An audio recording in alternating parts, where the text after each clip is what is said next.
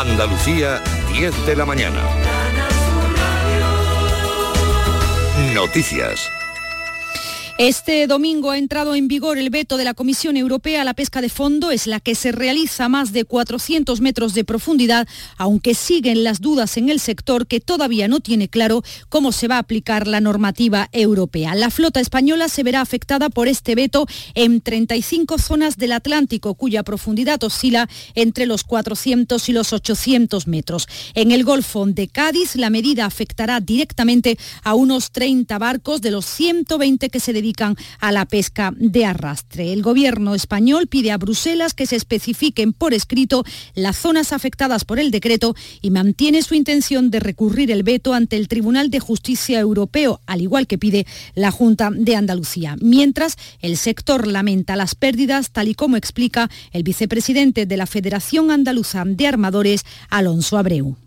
Hay veces que el pescado está en una zona fuera de las que han prohibido y otras veces el pescado va a estar dentro de la zona que han prohibido y cuando esté dentro pues, pues iremos a la mar no sé a qué. La Armada confirma que la fragata Santa María no va a zarpar hoy desde la base naval de Rota para incorporarse a la operación Atalanta tras el incendio registrado en la noche del viernes en el buque. Continúa la evaluación de daños y la investigación sobre el origen del fuego que no produjo daños personales. También hoy Gibraltar está retirando la barrera anticontaminación que rodea al buque OS-35 varado frente al peñón para repararla. No hay fecha concreta para volver a colocarla. Las autoridades de la Roca han tomado esta decisión después de que la barrera haya quedado dañada en las últimas horas por el oleaje. En sucesos en Murcia, un niño ha muerto al caer de un toro mecánico, tenía nueve años, ha ocurrido en la localidad de Lobosillo. Según el 112, el niño se ha caído de un toro mecánico en una atracción y se ha golpeado con el suelo. Los servicios de emergencia han acudido al lugar, pero no han podido salvarle la vida. Cuando llegaron había entrado en parada cardiorrespiratoria. Y en Sevilla ahora mismo comienza la carrera de la mujer con más de 6.000 participantes, con un recorrido de algo más de 6 kilómetros en el entorno del Parque de María Luisa. Todas corren o caminan por un objetivo, visibilizar el cáncer de mama, aunque en esta ocasión también hay otras tres asociaciones de mujeres que se van a beneficiar de una parte de la recaudación. La carrera se vive como una fiesta entre las participantes, mujeres solidarias y muchas que han tenido cáncer y siguen adelante. Tenemos una superviviente en este grupo. Recién terminado tratamiento y este año vengo con mucha más fuerza y energía, acompañada de mi amiga, mi madre, mi suegra y mi tía. Soy la madre de ella y el año pasado lo hice con mucha ilusión y este año lo hago con más ilusión todavía porque lleva un año muy bien y estupendo. En deportes, lo último, el español Carlos Sainz ha abandonado este domingo al perder el control de su coche y accidentarse, aunque sin consecuencias físicas, en la primera vuelta al Gran Premio de Japón, el decimoctavo del Mundial de Fórmula 1 que se disputa en la lluviosa Suzuka. En fútbol, el Sevilla no pudo pasar ayer del empate a 1 ante el Athletic de Bilbao. Victoria por 3 a 1 de la Unión Deportiva Almería frente al Rayo Vallecano. Hoy juega el Betis ante el Real Valladolid a las 2 de la tarde y en baloncesto, primera victoria de la temporada para el Betis COSUR. Termómetros a esta hora en Andalucía tenemos 19 grados en Granada, 20 grados en Jaén y Córdoba, 21 grados es la temperatura en Huelva, 22 en Sevilla, 23 en Cádiz, hasta 24 llegan los termómetros en Almería y Málaga. Andalucía, 10 de la mañana y 4 minutos. Servicios informativos de Canal Sur Radio. Más noticias en una hora. Y también en Radio Andalucía Información y canalsur.es. Quédate en Canal Sur Radio, la radio de Andalucía. En Canal Sur Radio, Días de Andalucía, con Domi del Postigo.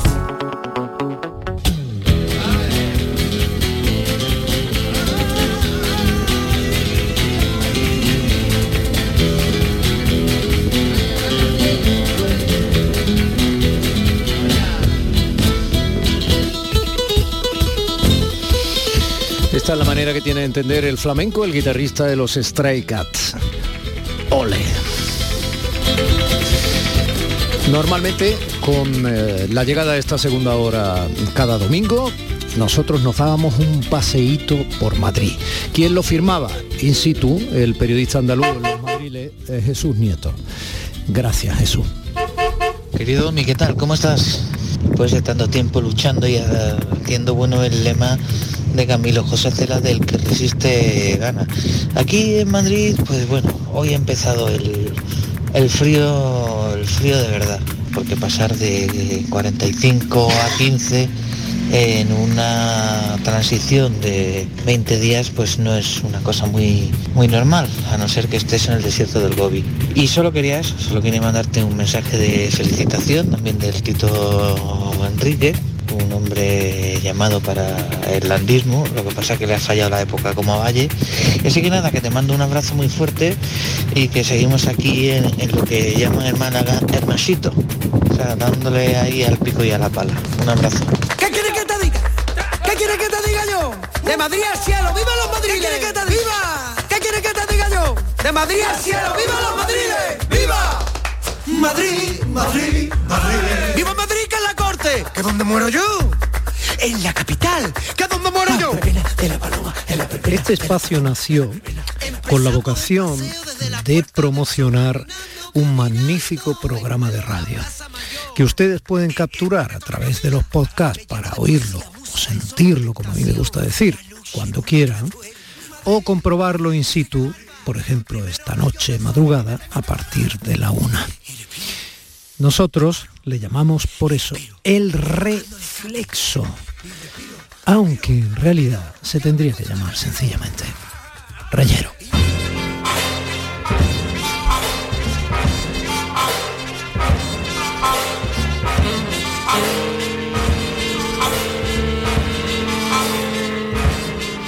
Paco Reyero, ese periodista que incendia con gasolina de talento las ondas en ese programa que yo me llevo guardadito en las sensaciones que me provoca y en la gente que me ayuda a descubrir y que luego reflexiono durante toda la semana.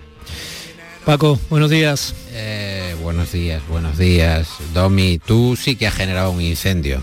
Ha generado un incendio, por eso vamos a hablar de un bombero, concretamente de Raúl Vicente Pérez porque... Eh, que salvó a su brigada, además. Ha salvado a la brigada, pero lleva 30 años eh, dedicado al, bomberismo, a la, noble tarea de apagar fuegos y es bastante inhabitual que alguien que está al frente de la tarea, que está, por ejemplo, pues eso, eh, atacando a la delincuencia o en misiones militares, en primera línea, los propios bomberos se dediquen a contar sus experiencias de primera mano. Entonces, este libro del que hablamos, que es Hermano Fuego, es un libro excepcional porque Raúl Vicente Pérez, que así se llama el invitado que tendremos esta noche en el Flexo, va contando los percances, las alegrías, eh, las sensaciones que uno tiene al acercarse al fuego, ¿no? porque una cuestión administrativa o una cuestión de la propia gestión tiene poco que ver cuando tú estás envuelto en llamas, en eso que él llama la bestia, eh, para referirse a un fuego, a un incendio que para él tiene una doble virtud, porque por una parte lo llama hermano fuego y por otra parte lo llama directamente la bestia. Está rodeado de pinos, que son como cerillas que van ardiendo.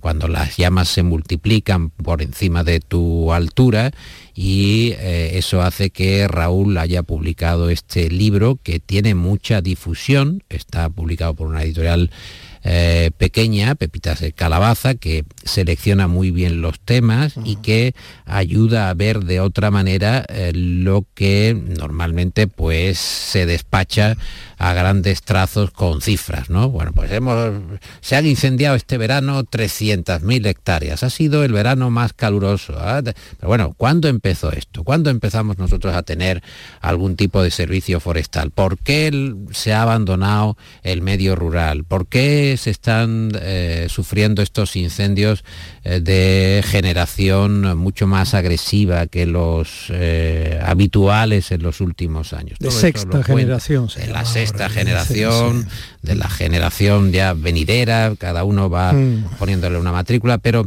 lo interesante de Raúl es que lo cuenta a pie de obra, lo cuenta como él lo está viviendo. Entonces te da la sensación de que efectivamente, oye, ¿Qué tipo de preparación psicológica tiene un bombero eh, de una BRIF, que es la brigada de refuerzo? Cuando hay un incendio, por ejemplo, en alguna comunidad, sale la BRIF a tratar de ayudar, porque hay que decir que cada comunidad autónoma tiene un determinado sistema, no todas tienen el mismo sistema.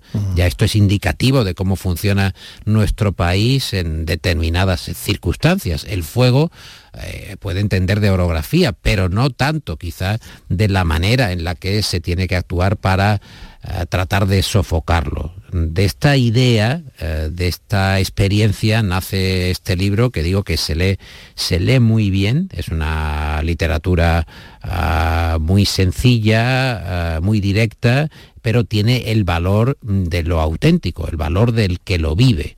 Y por eso yo creo que una vez que hemos generado el, incendio de tu, de tu marcha, de tu despedida, está bien recurrir a un bombero para tener claro que algún, eh, apagafuegos es siempre bueno tener cerca a Domi. Mira, eh, en esa marcha de las ondas no eh, puedo evitar, sobre todo en este fin de semana, ¿no? recordar muchas cosas, muchas cosas que se han hecho en 36 años, dando bocados en este oficio delante de un periódico, de una cámara o de un micrófono. Pero no me tengo que ir muy lejos, es que me estás haciendo evocar. Cuando tuvimos aquí el espantoso incendio de Sierra Bermeja, eh, recuerda que ya hablamos de incendios de esta generación, que viene a ser, según los expertos, ese que provoca su propio microclima, quiero decir. O sea, la, la cantidad de fuego provoca tal temperatura, es tan alta que ya no solo es inapagable mientras mantiene esas altas temperaturas, sino que genera esos cúmulos que parecen nubes, que están creados por el propio fuego, etcétera, genera su propio microclima y se realimenta, ¿no? Se produce como una bomba invertida hacia abajo, ¿no? Eh, esa, esa, experiencia la viví con el suelo humeante, todavía estaban cortadas algunas carreteras, cogí el coche y me fui a hacer un reportaje que formó parte, luego lo montamos aquí Zapico y yo, formó parte de, fue la primera hora del programa, ¿vale? Eh, y por supuesto una de las personas que me encontré, de las muchas personas con las que fui hablando, que estaban tratando donde se podía eh, acercar uno, donde se podía pisar sin quemarte los pies o respirar, ¿no? Porque impresiona mucho ver cómo sale el humo del suelo que es otra cosa, una vez que está apagado, todavía sale humo del suelo bastante tiempo. Y eso eh, es una sensación, eh, bueno, eh, muy, muy extraña, ¿no? no sabría decirte muy, aparte del silencio que provoca el incendio, ¿no? O sea, cuando el incendio ya no está en llamas y tú puedes acercarte a la zona, hay un silencio enorme porque todos los animales que no han muerto se han ido, aunque la naturaleza es muy sabia y normalmente tiende a sobrevivir y suelen volver pronto, ¿no? sobre todo si caen algunas primeras gotas que hacen de esas cenizas, si no han arrasado completamente el terreno por sus características particulares, de esas cenizas hacen alimento para el suelo. En todo caso, eh, hablé con este bombero, él estaba subido a un camión gigantesco que yo tampoco había visto nunca, el Infoca es eh, de esas brigadas o, de esas estructuras, digamos, de, bomberos que hay en, en, las 17 comunidades autónomas que hay en España, nosotros podemos estar orgullosos del Infoca y yo lo puedo decir in situ porque he hecho varios reportajes sobre ello. Pero bueno, al margen de todo esto, él me habló de sus quejas, de los bomberos que eran contratados solo en verano, en verano de lo que suponía que algunos de ellos no fueran adquiriendo la experiencia necesaria. La formación. Recuerda que aquí tuvimos un bombero, además que, claro, aquel bombero almeriense, creo recordar. Que, o sea, esto eh, cuando se ve allí y hablas con ellos envuelto por ese silencio espantoso viendo como lo que eran árboles verdes eh, o esos castaños maravillosos que ponen ese, se llama Sierra Bermeja en parte no solo por el suelo, sino por esos castaños que ponen el cielo y, rojizo y dorado, ¿no? Son unos árboles muy hermosos y, muy... Bueno, pues eh, eh, cuando hablas con él, en ese silencio, insisto, y su voz se convierte en la protagonista, eh, y te habla de muchos factores que también habla el brigadista del que, del que vas a sacar partido esta noche en tu flexo, cuando te dice cómo se ha abandonado la cultura del monte y del campo, eh, que provoca eh, que ya los cortafuegos estén muy poco mantenidos, que no haya ganado, porque nada había perfecto antes, pero es que se ha dejado la nada. O sea, es que ya no hay ganado que vaya comiéndose toda esa brosa que luego se Claro, hemos convierte en cambiado de vida y claro, eh, esas urbanizaciones que van subiendo, depredando poco a poco zonas forestales con unos eh, empinadísimos eh, ángulos, ¿no? Que luego hacen muy difícil además acceder a, a la masa del fuego. En fin, es todo son reflexiones que no solo nos hablan de la sexta generación del tipo de incendios que están arrasando todo el mundo, no se trata solo de Andalucía y de España.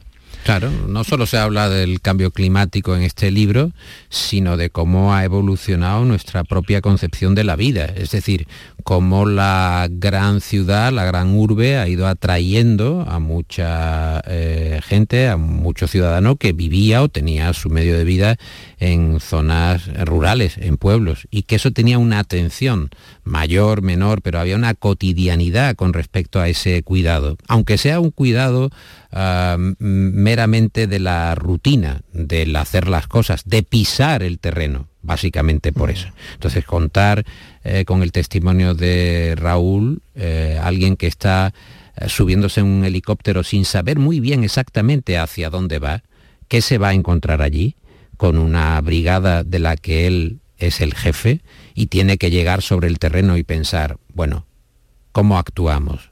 ¿Contra qué actuamos? ¿Qué tipo de uh, dimensión va a tener este fuego? ¿Quién nos informa? Yo le, yo le pregunto, oye, ¿qué tipo de información lleváis? ¿Qué, qué tipo de uh, input os están dando para saber a qué tipo de fuego os enfrentáis? Te, voy a, te, voy a, te voy a sumar un dato. Eh, él me hablaba, mi bombero, me hablaba de la diferencia entre los bomberos que no actúan en la foresta, que van perfectamente parapetados, en lo posible, ¿no? Y llevan todos eh, una especie de monos eh, ignífugos, a veces un, unas máscaras para respirar, etcétera, dentro de eso en el, en el monte no sirve. Luego van muchísimo más a pecho descubierto y desgraciadamente a veces pues se producen, eh, bueno, pues desgracias. Desgracias. Eh, mm, reyero. Mira, había pensado que nos tenemos que despedir con el lenguaje universal, porque al fin y al cabo uh, la radio es un lenguaje universal. Yo creo que es una energía.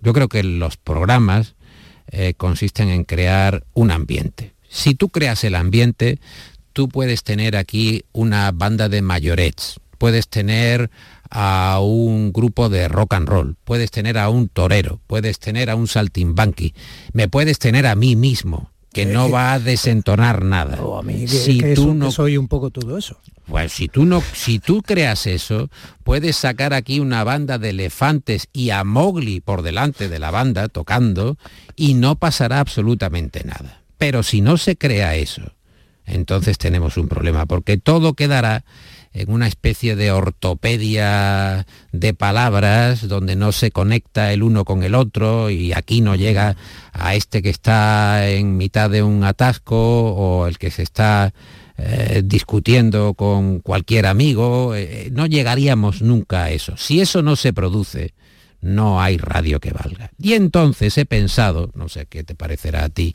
en rescatar esta canción que podemos ir escuchando ya de Adriano Celentano, que se llama título impronunciable Prise Coli en Sina Inshusol. Y tú dirás, ¿Y esto qué puñeta significa, dirás tú? Bueno, tú lo sabes perfectamente que no significa nada, porque Celentano era un cachondo y dijo, todos los italianos quieren parecer americanos, voy a inventar una canción que no signifique nada, que parezca que estoy hablando en inglés cuando realmente estoy inventándome términos que suenan presuntamente americano. Ya sabes que los italianos eran expertos en hacerse pasar por americanos. Ahí tenemos, por ejemplo, a Bud Spencer y a Terence Hill, que tienen de americanos lo que tú y que yo. Pero, nos estuvieron engañando durante años. Escucha qué bien suena este Prince Colin Encina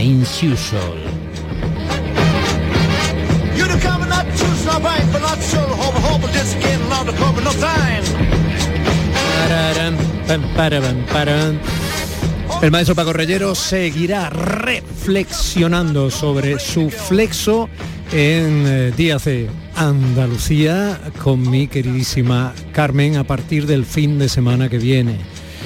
Un abrazo. Oye, eh, ¿Esto lo podemos hacer clandestinamente tú y yo? Quiero decir, o tus obligaciones eh, te impiden... eh, Son- a- sí, hay incompatibilidad. sí. Hay incompatibilidad, pero incompatibilidad. si, si, por ejemplo dejamos grabadas unas cintas... Esas sí, esas las podemos escuchar tú y yo cuando comamos. Eh, exacto, y ya cuando tú ya, cuando tú ya, quiero decir, abandones tus nuevas, en fin, que, que Dios te guarde muchos años, por supuesto, pero, pero ya una vez, ya digamos que desatascamos la clandestinidad y ya eh, sacamos esas cintas que hemos grabado durante años.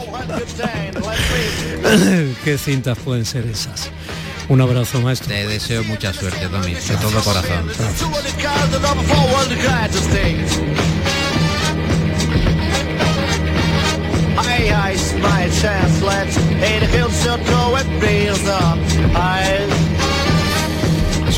20 de la mañana y un poquillo más. Y eh, para quienes siguen, para quienes están ahora mismo en eh, las eh, 5 y 20 de la tarde, eh, pendientes del Mundial de Japón, Verstappen al final se ha, se ha proclamado campeón del mundo. Me lo dice Virutas de Goma, que es José Manuel Zapico, que tengo enfrente, eh, que es, eh, claro, que tiene ahora mismo un lóbulo eh, cerebral absolutamente metido en sushi. Quiero decir, está ahí centrado, ¿no? Ahí centrado. El otro por lo menos mantiene la atención aquí.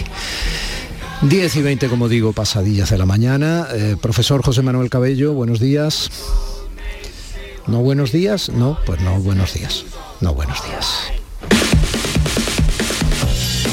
En Canal Sur Radio, Días de Andalucía, con Domi del Postigo. ¿Qué pasa, Eva? Me he enterado que vas a jugar a mi día de la once. Espero que me elijas a mí el día de tu boda. Fue mítico con el buffet de quesos del mundo, los bailes en tacataca de la tía Agustina. No me compares el día de tu boda con otros días como el de tu primer beso o el de tu comunión. Venga, Eva, elígeme. Tus fechas más especiales quieren hacerte ganar mi día de la 11. Por solo un euro puedes ganar miles de premios. Elige bien porque uno de cada cinco toca. A todos los que jugáis a la 11, bien jugado. Juega responsablemente y solo si eres mayor de edad. El otoño llegó y vas a decir no a la subida de luz. Ahora ilumina tu hogar noche y día consumiendo tu propia energía y ahorra hasta el 90% en tu factura de luz gracias a nuestras baterías premium. Instalaciones garantizadas 25 años. Pide ya tu estudio gratuito en el 955 44 11 11 o socialenergy.es y aprovecha las subvenciones disponibles. La revolución solar es Social Energy.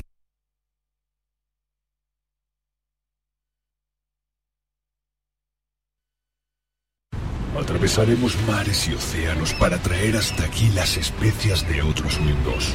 No será fácil, pero la aventura merecerá la pena. Ven a nuestros restaurantes y navega por una cocina de ida y vuelta que conmemora la travesía de Magallanes hace 500 años. Hoteles de Sevilla y provincia. ProDetour, Diputación de Sevilla. Este lunes desde la 1 y 5 de la tarde, la tertulia de la jugada de Sevilla te llega desde el restaurante Hummo, de Clandestine Grill Company, con la última hora de tu equipo y el análisis con los protagonistas. La brasa más canalla de Sevilla se cocina al carbón en San Bernardo. Restaurante Hummo, de Clandestine Grill Company, en calle Juan de Mata Carriazo número 4. Nuevo ejercicio para entrenar tu memoria. ¿Quién ha sido el mejor 10 de la historia del fútbol? Maradona y Di Stéfano, Pelé... Y este domingo, la gran jugada de Canal Sur Radio es de 10. De 10 horas de radio. Juegan Valladolid Betis, Cádiz Español y Málaga Andorra. Y te lo contamos en la gran jugada de Canal Sur Radio desde las 2 menos cuarto de la tarde con Jesús Márquez. Más Andalucía. Más Canal Sur Radio. Humor, ingenio, música en directo, entrevistas. Todo lo tienes en el show del comandante Lara. Y te esperamos los domingos en la medianoche para que disfrutes de la radio más original y divertida. ¡Vas a flipar! ¡Síguenos! El show del comandante Lara. Este domingo en la medianoche. Canal Sur Radio, la radio de Andalucía. Días de Andalucía, con Domi del Postigo, Canal Sur Radio. Sí, José Manuel Cabello, buenos días. Buenos días, Domi. Bueno, sé que tienes a las diez y media un compromiso, ¿no? Eh, y, y que, Ana, y que no puedes estar mucho tiempo con nosotros. De todas formas, lo que yo quería era eh, tanto a ti, eh, profesor, como al profesor Alberto Montero, que supongo que estará, como viene siendo habitual, como economistas de guardia, también al otro lado del hilo telefónico. ¿Es así, Alberto? Buenos días. No está Alberto Montero. Bueno, pues, entonces no vaya a ser economistas de guardia, seré- seréis una Seré yo. guardia que tiene que perseguir a los economistas. Bueno, daros, daros las gracias, eh, Che, porque desde vuestra solvencia académica eh, y profesional, eh, vuestra generosidad en antena, vuestra diferencia ideológica, ¿no? Eh, porque tú eres, eh, digamos, para simplificar, aunque toda simplificación es una estupidez, pero yo necesito simplificar a veces como herramienta de trabajo, tú eres liberal y Alberto, digamos que está eh, ideológicamente en el esquema moral y y bueno, de la izquierda, ¿no?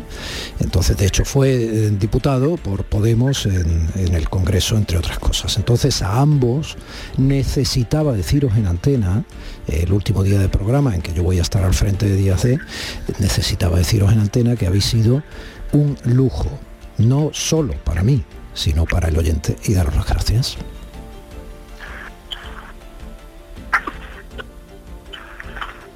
Pues Domi, muchísimas gracias a ti por contar con nosotros. Es un placer como siempre, ya sabes que cuando me llamas estoy dispuesto a poner un poquito en claro lo que lo poquito que sabemos de la economía, porque todavía nos queda mucho por saber, pero por lo menos lo- aquello que se sepa que, que se entienda relativamente fácil. ¿no?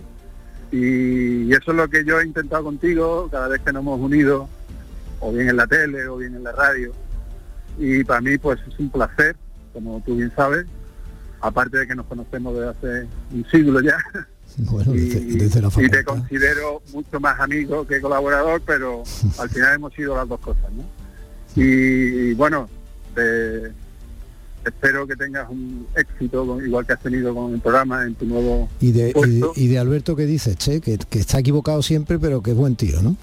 Efectivamente. Bueno, he, he descubierto, mira, he descubierto un pedazo de tío, he descubierto un pedazo de tío que éramos compañeros, pero no nos conocíamos mucho y a raíz de colaborar juntos, pues he descubierto o redescubierto lo que ya sabía, ¿no? Que, las diferencias ideológicas son simplemente eso, una diferencia ideológica, es una diferencia de cómo, cómo combatir la desigualdad, cómo combatir la pobreza, cómo combatir pues, los males de la sociedad y que cada uno pues piensa en su buen entender y hacer que lo puede enfocar de una manera o lo puede enfocar de otra. No hay una superioridad de ninguna de los y, y después detrás de cada de cada idea pues hay una persona como, como ser humano y yo he descubierto un pedazo de, de persona pues detrás de Alberto. ¿no? Pues, otro otro punto a favor pues de la colaboración y de poner en común pues todas las ideas. Pero Alberto, a veces habéis dado duro, ¿eh? Alberto, buenos días. Buenos días, Che, y buenos días, Domi, ¿qué tal? Eh, no, podía, podía haber sido, pero podía haber sido, pero... ¿Qué tal? Oye, eh, es decirte, trasladarte lo mismo un poco, un poco que te decía, Che, para nosotros ha sido el lujo nuestro. Yo creo que, que el tener espacios, el tener espacios de debate amable, aunque sean desde posiciones enfrentadas, no- siempre, siempre es agradable y pues ofrecido y ha favorecido eso, y eso me parece que es importante. Es decir, que no, no apostar a- al ruido más que a la búsqueda de, un diálogo. Y en el diálogo pues cada uno tiene sus posiciones, yo tiene las suyas, yo tengo las mías, eh, y tú has sido un buen conductor para tratar de que al oyente, entiendo, pues le lleguen sin ruido las dos posiciones y que el oyente se posicione. Eso me parece que es importante. Y lo que te trasladaba Che con respecto a mi persona puede ser mutuo. Es decir, que ese, mm, yo si algo he aprendido en política es que la política se queda en el terreno de la política y detrás hay personas. Y no, de momento, creo que por motivos por motivos políticos he perdido a pocos amigos porque siempre he querido mm, distanciar una cosa de otra. Es decir, que, que hay mucho más que te une a una persona, en este caso mm, en la- no en las antípodas, pero en distancia ideológica conmigo, como puede ser tú Che, pero hay mucho más que me une a, a charlar y pasar un rato con él que lo que me puede distanciar. De hecho, es lo que hacemos. Al final. Que una vez que terminamos o una vez que nos vamos a tomar una cerveza, se habla de todo menos de lo que nos distancia y se habla más de las cosas de las que tenemos en común y que nos parecen tan enriquecedoras como el debate político. ¿no? Me parece que- que- y todo esto pues ha ayudado. Entonces, darte las gracias a ti porque siempre es bueno que haya un, alguien que sepa canalizar ese tipo de, de perspectiva. Pues eh, yo os tengo que agradecer también que hayáis eh, conseguido, insisto, con la calidad de vuestras intervenciones y vuestra capacidad más que acreditada y vuestra experiencia personal en distintos ámbitos y vuestros posicionamientos diversos, hayáis conseguido que al oyente, cuando estabais en antena, a veces matándoos vivos, eh, hayáis conseguido que le interese la economía, que entiendan que eso de eh, la economía es econo suya de verdad, que entiendan que probablemente incluso en las escuelas no estaría mal, o quizá en el instituto, no sé, una formación básica para que a la hora de enfrentarnos tanto al pago de impuestos como a, a hipotecarnos eh, de por vida con una vivienda, a pedir un préstamo eh, razonable, a invertir en algo que pueda ser un por lo incluso un plan de pensiones, un fondo de inversión, allá cada cual, ¿no?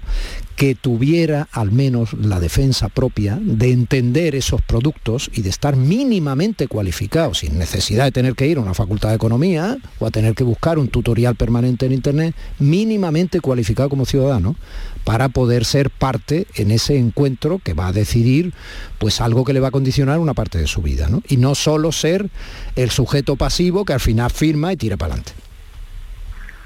Pues Domi, no, no tengo más que decir amén a todo lo que acabas de decir, porque has dado absolutamente en el clavo. Yo incluso matizaría un poco el tema de la enseñanza, eh, de la economía en la enseñanza media, no tanto en entrar en temas más, mm, digamos, académicos que se explican en la carrera, No, sino claro, exactamente aquellos que tú te acabas de referir. Y quiero hacer énfasis en esto, aquellos exactamente que tú te acabas de referir, porque eso es lo que todo el mundo se va a enfrentar, independientemente de que estudie económica, de que estudie psicología o que vaya a ser eh, lo que sea, ¿de acuerdo? Entonces, eso todo el mundo lo necesita y es la educación financiera es básica, básica para hacernos responsables y saber exactamente, porque claro, nos dedicamos muchísimo tiempo a ganar dinero, pero después le dedicamos muy poco tiempo a ver qué hacemos con el dinero. Y fíjate qué tontería, ¿no? Y, si tanto tiempo le dedicamos a, a ganar dinero, oye, vamos a aprender un poquito qué hacer con él para que nos asegure un futuro, en fin, y que juegue también a nuestro favor, ¿no? Entonces, absolutamente de acuerdo y ojalá tú que ahora tienes un micrófono, pues bueno, ahora y lo has tenido siempre, pues, pues, pues que te oigan, ¿no? A ver, a ver si es posible. Muy bien. Alberto, ¿algo que alegar? ¿Nos vamos? No, nada, nada, en absoluto. Yo también, yo también coincido en ese sentido. Yo creo que, que- que me parece que, que, que sí se da en, en algunos de los bachilleratos, durante las enseñanzas medias se da, se da alguna asignatura, pero está como muy focalizada al final a, a ser una especie de iniciación a lo que alguien que estudie económica vaya a ver después. Y no se enfoca desde esa perspectiva, o no se enfoca mayoritariamente desde esa perspectiva, ¿no? De esa perspectiva de, eh, de servicio, de servicio público educativo que es mm, que te sirva para entender lo que te rodea y luego ya si quieres profundizar sobre ello pues ya tienes ya tienes otras vías. En ese sentido donde creo que hay muchas carencias que dan- han dado lugar a muchos problemas en los que se traslada la responsabilidad al que firma porque no sabe lo que firma y al que pone el papel por delante porque está engañando al que firma porque no sabe lo que firma. Entonces mm, si nos procuramos tener un, poco más eh, cuidado con educación de lo que necesitamos para nuestro día a día, la formación es lo que necesitamos en nuestro día a día, pues sería mejor para todos. Alberto, Che, un abrazo muy grande, cariño, en vuestras respectivas casas, a vuestra familia. Eh, nos veremos. Gracias. Una- un abrazo fuerte a los dos y Domi, espero que tus nuevas ocupaciones nos permitan juntarnos de vez en cuando. Lo haremos, lo haremos. Mucha suerte. Gracias. Días de Andalucía con Domi del Postigo, Canal Sur Radio.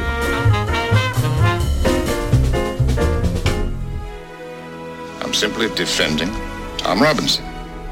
There's been some talk that I shouldn't do much about defending this man. Then why are you doing it? If I didn't, Couldn't hold my head up in town. To Kill a Mockingbird. For the first time ever Kill a Mockingbird. Eh, dicho en estadounidense, algo así como To Kill a Mockingbird. Es maravilloso escuchar la voz de Gregory Peck. De verdad. Porque es que lo tenía todo. Y Gregory Peck se ha convertido en Atticus Finch y Atticus Finch en, Gregory Peck, el personaje de la novela de Harper Lee y de la película de Robert Mulligan, porque siempre se habla de la novela, única novela de, de esta escritora maravillosa en el año 60, que fue premio Pulitzer, y se hizo la película en el 62. En menos de dos años consiguieron hacer eh, algo increíble, que es pasar a la gran pantalla eh, sin perder ni un ápice de la potencia que tenía la novela. Pues siempre se habla de Harper Lee, por supuesto, pero también hay que reivindicar a Robert Mulligan, director de Matar a un ruiseñor, de esta obra maestra con la que quiero despedir estas charlas contigo de estos varios años despertándome los domingos con charlando de cine y, y que has dado la oportunidad de que hablemos de películas como esta, que es un poco casi transgresoria, contracorriente, que hemos hablado de Robert Bresson, de Jacques Tati y bueno, y de películas muy comerciales, hablando de todo, pero ha sido un lujo tenerte como amigo, que te, sigo teniendo evidentemente, pero estos ratitos han sido para mí muy gratificantes y, espero que para los oyentes. Desayuno con aceite y cine eh, comporta un reto precioso, ¿no? Y es el de aunar actualidad y mm, cinematografía que a veces es clásica, a veces no. Es elegir una noticia de la semana y poner una película que la pueda ilustrar. Es lo que hacía Balvin en La Clave. O sea, está todo inventado, pero hay que saber formatearlo y ubicarlo, ¿no? Y que tenga la personalidad y la firma de quien puede aportar con su firma y su personalidad y su conocimiento pues algo utilísimo para el oyente. Y ese es el caso de Juan Luartacho. Y por eso todo lo que estás diciendo te lo puedo devolver. Sí, pues matar a un ruiseñor que la hemos escogido para cerrar o por lo menos para este hasta luego, eh, porque no me imagino a tu familia aguantándote sin, sin tú tener un micrófono ni, ni los medios para... Va, va a ser muy duro. Va a ser- Maribel, va- a ser muy a tener duro. que aguantar muchísimo. Va a ser muy duro para ellos. Sí, sí. y para mí también seguramente. Pero eh, bueno, Matar a un ruiseñor ejemplifica muy bien todo lo que hemos estado haciendo eh, durante estos años de una película absolutamente clave eh, la historia del cine y, que siempre tiene vigencia. De hecho, es una película de cualquier presidente norteamericano y Obama fue a hacerle un homenaje y fue al American Film Institute a, verla en un aniversario y creo que cada día allí es más importante hablar de- del problema racial, que es lo que habla en el fondo eh, Matar a un ruiseñor, de la empatía. Entre- entre otras entre cosas. otras cosas, de la educación. Es que Pues, es claro. una película muy grande. Muy grande. ¿Cuántos años tenías cuando te regalaron tu primera escopeta, Atticus? 13 o 14. Recuerdo muy bien cuando mi padre me la dio. Dijo que ya podía matar todos los grajos que quisiera, pero que no olvidase que matar a un ruiseñor era un grave pecado, ¿Por qué? porque los ruiseñores no hacen otra cosa que cantar para regalarnos el oído. Y la música de Elmer Bernstein, que otro regalazo. Sí, la película no es solo un alegato, ni mucho menos, sino no, No. sería la película que es. es una película como con esta, esta secuencia que acabamos de escuchar, de una ternura y de una delicadeza sublime. A mí me recuerda mucho a una película española, que es El Cebo, de Ladislao Baida, ese ambiente. sobrecogedora. sobrecogedora película pero ese personaje de Buda aquí interpretado fugazmente pero de manera muy importante por Robert Duvall eh, me- siempre me lleva a, a esta película de Baida donde hay un asesino que secuestra niños y ese ambiente, esa- ese blanco y negro incluso lechoso que tiene esta película en, en esas secuencias de noche de- del, del Alabama am- americano, eh, me recuerda mucho a la- esta peli española que también me gusta eh, comentar y que es- quien no la conozca que la que, que pueda verla porque es sobrecogedora, una película brutal y muy atípica en, en una peli de los años 40 en España y que sigue teniendo eh, mucha eh, modernidad, ¿no?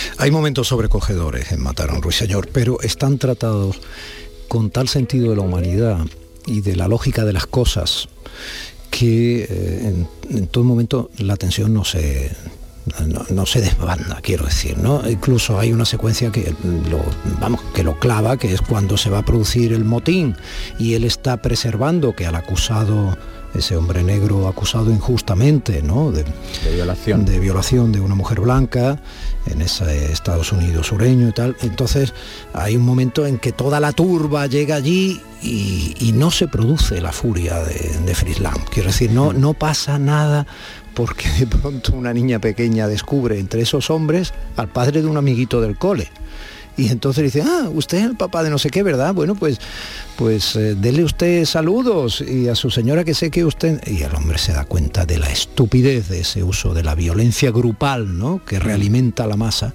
antes de cometer una atrocidad.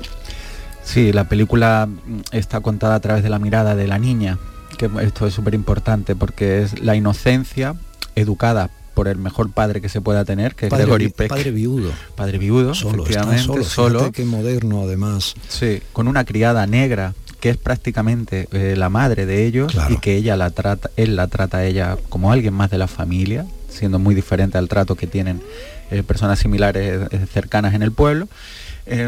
pues ella se cría con un padre modélico, perfecto, que tiene siempre la mejor respuesta en el momento preciso porque es una persona de valores, Em, y que ha educado a sus hijos en ese respeto a la diferencia del prójimo, etc. Que cree lo que hace. Y que cree absolutamente. Que desde el colmillo retorcido de muchas personas que están ya golpeadas por la vida, puede decir ese tío un gilipipi, ¿no? un gilipollas, hablando en plata, porque venga, hombre, va a venir con tantas. Pero es que él cree que el derecho que ha estudiado tiene que servir para establecer situaciones donde paliar situaciones donde la injusticia se puede cebar en un inocente. La indigna suposición de que todos los negros mienten de que en el fondo todos los negros son seres inmorales, de que nadie se puede fiar nunca de los negros cuando se hallan cerca de nuestras mujeres. Suposición que solo puede brotar de mentes como las de esas personas, y que no es ni más ni menos que una mentira insensata. No obstante, a un negro humilde y respetable, porque ha tenido la incalificable osadía de sentir compasión de una mujer blanca, no se le puede aceptar su palabra contra la de dos seres de nuestra raza. El acusado no es culpable en modo alguno. En cambio hay otra persona en esta sala que sí lo es. Bien, señores, en este país los tribunales tienen que ser de una gran equidad y para ellos todos los individuos han nacido iguales. Fíjate el, razonamiento que te voy a hacer, Juan eh, es una estupidez que todos los negros eh, puedan ser eh, malos, ¿vale? Como es una estupidez que todos los negros puedan ser buenos. Y así con cualquier categoría de persona. Entonces, muchas veces por un falso adanismo populista, estúpido, se cometen, eh, pues obviamente injusticias, y otras veces por racismo, o prejuicios, eh, o machismo, o prejuicios obviamente que acaban siendo, gracias a Dios, un delito en nuestro Código Penal y en otros, en otros todavía no, pues se cometen grandes injusticias. Pero en esa búsqueda permanente del sentido común y el equilibrio y en esos valores que arman a gente como Atticus Finch, está la única posibilidad de convivencia que puede hacer de un Estado de Derecho un Estado donde cabemos todos. la película él dice mm, algo tan sencillo y aparentemente naif como no puedes conocer a nadie si no te pones en sus zapatos. Mm. Pues es un poco el mensaje de la película, tan simple y tan sencillo como eh, entender, intentar entender las circunstancias del que tienes al lado y que no todo es tan simple ni tan, ni tan sencillo nunca. ¿no? Y mm, en, ese, en, este argumento y en este hilo eh, quería volver a, Mulligan. Como a, mí la película siempre me encanta la parte de los niños, cuando cogen la bicicleta, cómo van paseando por esas calles em, repletas de odio, pero que aparentemente hay una bonomía y, un sentido de comunidad tan americano que de día va pasando con la bicicleta, está montado en el columpio, está cogiendo, montándose en el árbol y por la noche se transforma con el alcohol y con eso algo que va se van transformando en el Ku Klux Y, ese apartheid físico, ¿no? Porque ya va por la calle, tal, pero sabe que hay una zona para los negros que está apartada en el suburbio y otra que es la de... Pues, pues eso Mulligan, con, la maravillosa música de Bernstein, lo cuenta de una manera impresionante. Impresionante. Impresionante.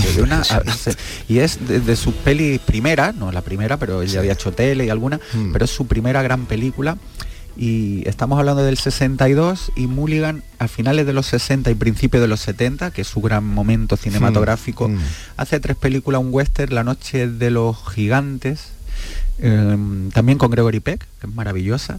Eh, a los dos años siguientes hace Verano del 42, que no tiene nada que ver, película romántica eh, sobre la adolescencia. Estupenda película. Pero estupenda película. Y a los dos años hace El Otro, una película de terror eh, que de ahí bebe mm, buf, centenares de películas eh, como The Innocence, bueno, un montón. Quiero decir, Robert Mulligan es un director todoterreno, eh, maravilloso, con etapas mucho más, eh, digamos, de alto vuelo cinematográfico y que esta es su primera piedra de toque de un lirismo dentro de una denuncia como es matar a un ruiseñor. Si continúo yendo a la escuela, no podremos leer juntos.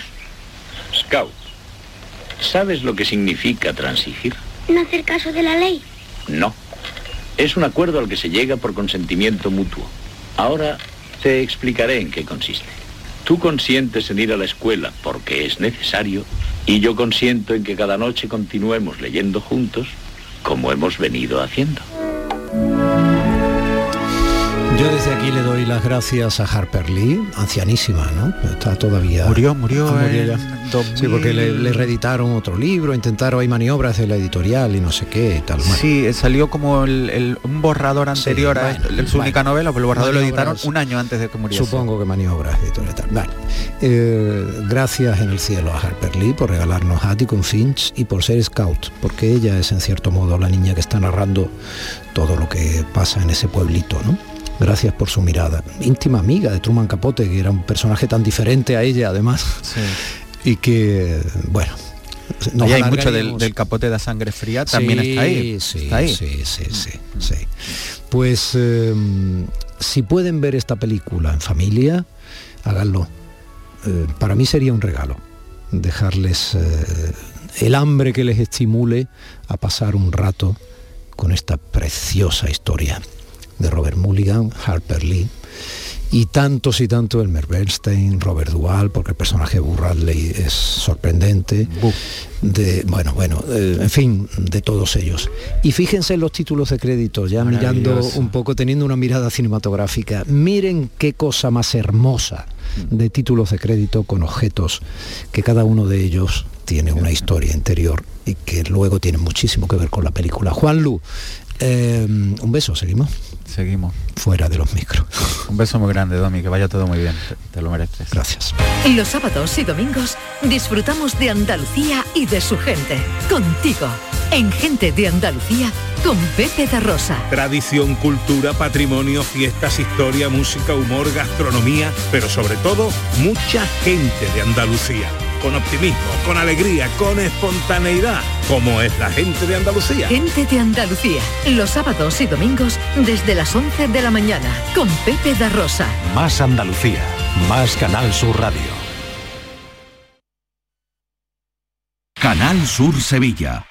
Este fin de semana se celebra en Bormujos su muestra de asociaciones en el Parque de los Álamos. Los días 7, 8 y 9 de octubre, 25 asociaciones de la localidad te harán disfrutar de música, magia, yoga, recetas, actuaciones, talleres, pasacalles de robots transformes y animación para todas las edades. Participa de forma gratuita. Ven y disfruta Bormujos. ¿Planeando salir de escapada o de fin de semana? Recuerda, hay otra Sevilla. Asómate a la provincia y disfruta de un turismo seguro en cada uno de sus espacios naturales, pueblos monumentales y alojamientos. Cambia de vistas. ProDetour Turismo de la Provincia, Diputación de Sevilla.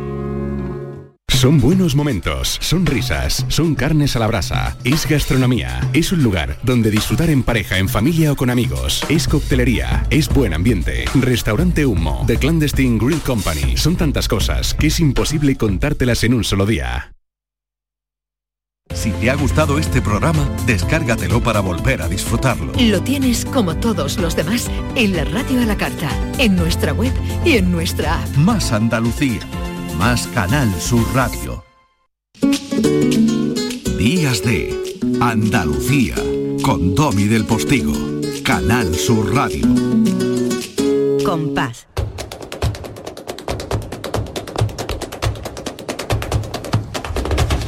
Compás. Y después, Gloria. Gloria la de esta mujer que eh, convierte con cada uno de, de sus fraseos y con el contenido mm, de lo que divulga, convierte su espacio en la radio en una especie de mesa camilla a la que está invitada el mundo entero. O sea, convierte este espacio de flamenco en un sitio en el que estar y en el que estar muy bien acogido para gente que no tiene ni idea del flamenco. Y ese es tu don, niña. Ole, Domi. Hombre, ese don eh, que yo no sabía que lo tenía, lo supiste ver tú antes que nadie. Y eso te lo tengo que agradecer porque fue? Uy, yo que sé hace mucho tiempo hace mucho tiempo yo creo que tenía yo que sé yo que me da la sensación de que estoy contigo siempre. Es que, es que casi siempre es que es casi toda una vida. Yo voy a cumplir 45 años y desde los 20 y pocos llevo colaborando la primera vez me habló de ti Pepe Lu ¿eh? la primera vez Pepe Lu Ramos que es una de las personas con las que comencé en esta aventura de la radio, que era amigo por allí del barrio, conocí y tal. Y yo no sé, ya yo no me acuerdo exactamente cómo fue, pero para mí siempre tú. Yo tampoco, pero es verdad que, bueno, pues yo nunca había hecho radio, ni siquiera he estudiado periodismo, yo he estudiado historia del arte. Y, y, sin embargo, pues esta posibilidad de hacer radio, de contarle a la gente de una manera eh, cercana, didáctica, amena, eh, la historia del flamenco, sus protagonistas, la importancia que tiene, cómo está imbricada en nuestras raíces. Pues eso, mm, esa oportunidad me la has dado tú. Y, bueno, pues la verdad que he encontrado en este medio, en la radio, he encontrado verdaderamente un lugar mágico, una manera eh, que me encanta de, comunicar. Y bueno, pues a lo largo de todo este tiempo, Domi, es verdad que he encontrado personas en mi vida que me han dicho, jolín, que yo no me gustaba el flamenco y me encanta escuchar tu programa.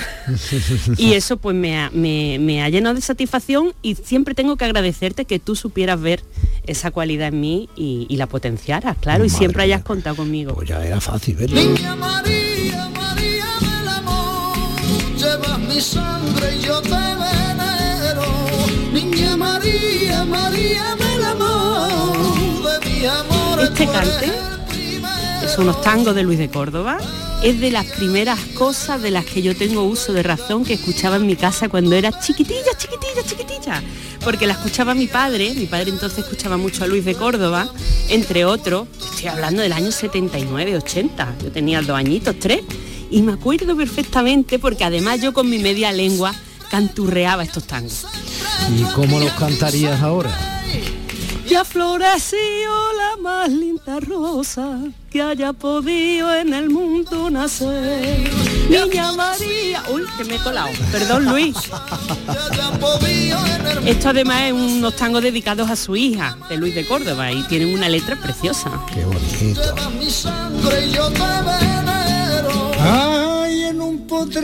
Esto está dedicado a ti, porque sé que te encantan las guajiras. Digo, hoy no me puedo ir de aquí sin ponerle a Domi unas guajiras que le gustan a él. tienen tanta melaza.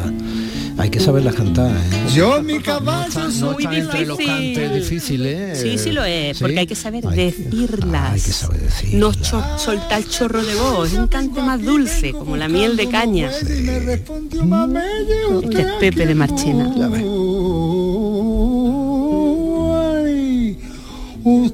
Quien busca a mí.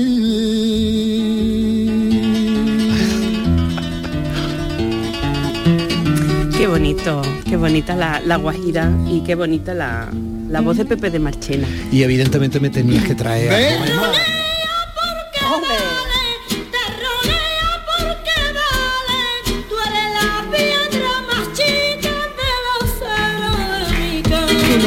eres la piedra más chica de la acera de mi calle. Esta es la repompa de Málaga, una cantadora que se convirtió en mito porque murió con 22 añitos y podría haber llegado muy muy lejos.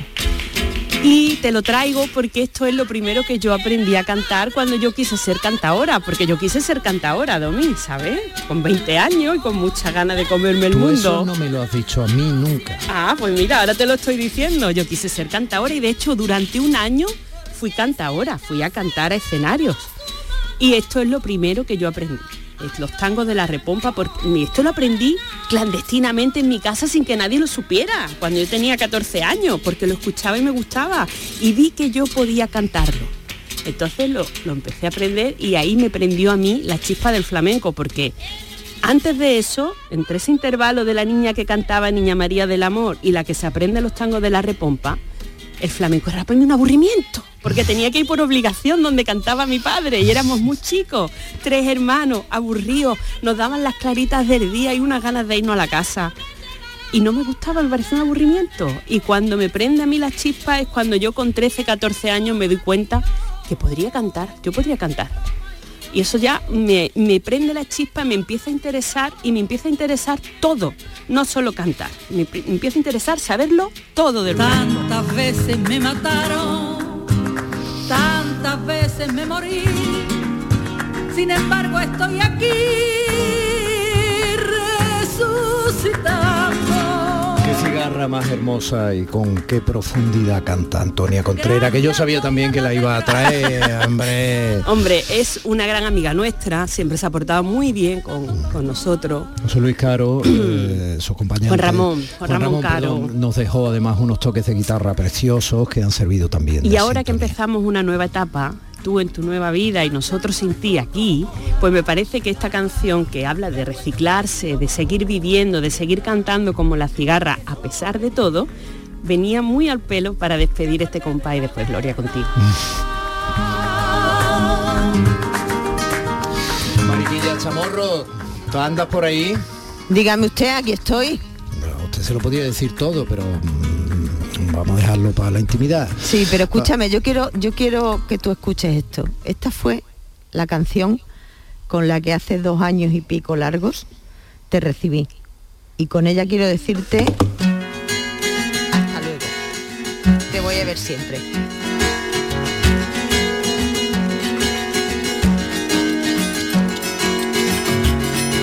Anoche soñé contigo y no estaba durmiendo. ¿Te acuerdas que te recibí con ella? Todo ¿Cómo no me voy a acordar, María? ¿Cómo no me voy a acordar, Chamorro? ¿Cómo pues ya no sabes que aquí estoy para lo que tú necesites y para lo que tú quieras y que te deseo muchísima suerte, que ha sido una suerte también estar contigo estos, estos añitos, estos dos añitos largos ¿eh? que hemos estado y que bueno, que, que te deseo muchísima suerte, que pff, triunfes en todo lo que te propongas, que ya lo haces, triunfes más. Y nada, pues simplemente desearte eso, mucha suerte de todo corazón y que aquí estoy para lo que necesites, Domi. Gracias, Reina. Y tengo aquí Eh, a una persona al lado. Arroparme mucho a, a la Carmencho, ¿eh? Sí, claro que sí, sin problema. Tengo aquí a una persona Espérate también. Te va a dar un beso, Primi, porque ayer te echamos de menos en Sí, esa sorpresa que me la colaste verdad, entre todos. verdad, verdad, Que verdad. vaya poca vergüenza Eh. que tener para hacerlo también. No tenemos vergüenza ninguna, además. Ninguna, ninguna. No nos dio vergüenza, nos dio alegría. Sí. La verdad es que te echamos mucho de menos, María, y fue un momento muy bonito. Y, y pasaron cosas importantes, porque aunque se dijo por aquí, si ustedes estaban ayer detrás de, de la radio oyendo este programa, hablaban de algo fundamental. En este programa no solo ha habido calidad, ha habido vocación pública, es que ha habido familia. Y eso ha sido para cada uno de nosotros algo muy importante. Y Yo voy a echar menos muchísimo a Domi, no solo en la radio, sino en llegar el fin de semana y encontrarlo, que es la primera persona que veo. Claro que Así que sí. quiero una holografía en tu sitio. Pero que, como, como dice Domi, nos sentimos. Claro, y yo voy a echar mucho de menos una preciosa costumbre que es la de regalar la continuidad de este programa a ese maestro del entretenimiento en las ondas que es Pepe da Rosa, que sé que estás ahí, que cuando ha dicho eh, María que tengo aquí a alguien y tal, eres tú, ¿no? Una personita, una personita. Con el moco Eres tú, ¿no? Y ahora suena aquí. Con el moco caído me tiene, Domi, ¿eh? toda la mañana. Que, oye, una, una, aquello a donde vas, aquello a lo que vas, eh, ¿es este programa digno de que tú vengas un día a contarme y a contarle a todos los andaluces la importante labor que se hace ahí o no? Eh, bueno, yo creo que sí, pero tengo que hablar con eh, el Departamento Jurídico de la Junta de Andalucía para saber las incompatibilidades en referencia a dónde o no y qué puedo hacer cuando esté en un medio de comunicación. Muy bien. Pero hombre, por favor, de antemano. Pero hombre, por favor, hombre, por favor. Por favor, por favor, hombre, por por favor. Hoy Oye, será, será, será, será mi primer Oye, todo día. esto que vas a tener hoy en el programa, aparte de eh, Anita Carvajal. Pues mira, la va a tener Anita Carvajal, que está aquí también. Aquí estoy, aquí estoy, Domi. Hombre, por favor, no puedo dejar yo de darte el abrazo más cálido y Ay, con más cariño del mundo. Ay, Ana. Oye, mira, solo te, solo te diré una, una cosa. Hoy van a pasar muchas cosas en el programa, va a haber alguna sorpresa, pero sobre todo tenemos una visita muy especial, que es la del gran David Palomar, hombre ecléctico donde los haya. es un fenómeno del flamenco y de lo que sea. Monstruo, monstruo. Que te mando un beso enorme, ¿eh? que te deseo lo mejor, querido, ¿eh? que vaya todo muy bien eh, te- y que yo me alegraré muchísimo de todo lo bueno que te pase. Pepe, déjalo, que le quedan los últimos 30 segundos de la radio. Son Lo dicho, Chipirón, que nos sentimos. Eh, créanme que es la palabra que más debiéramos decir a lo largo de nuestra vida. Gracias. Domi del Postigo en Días de Andalucía.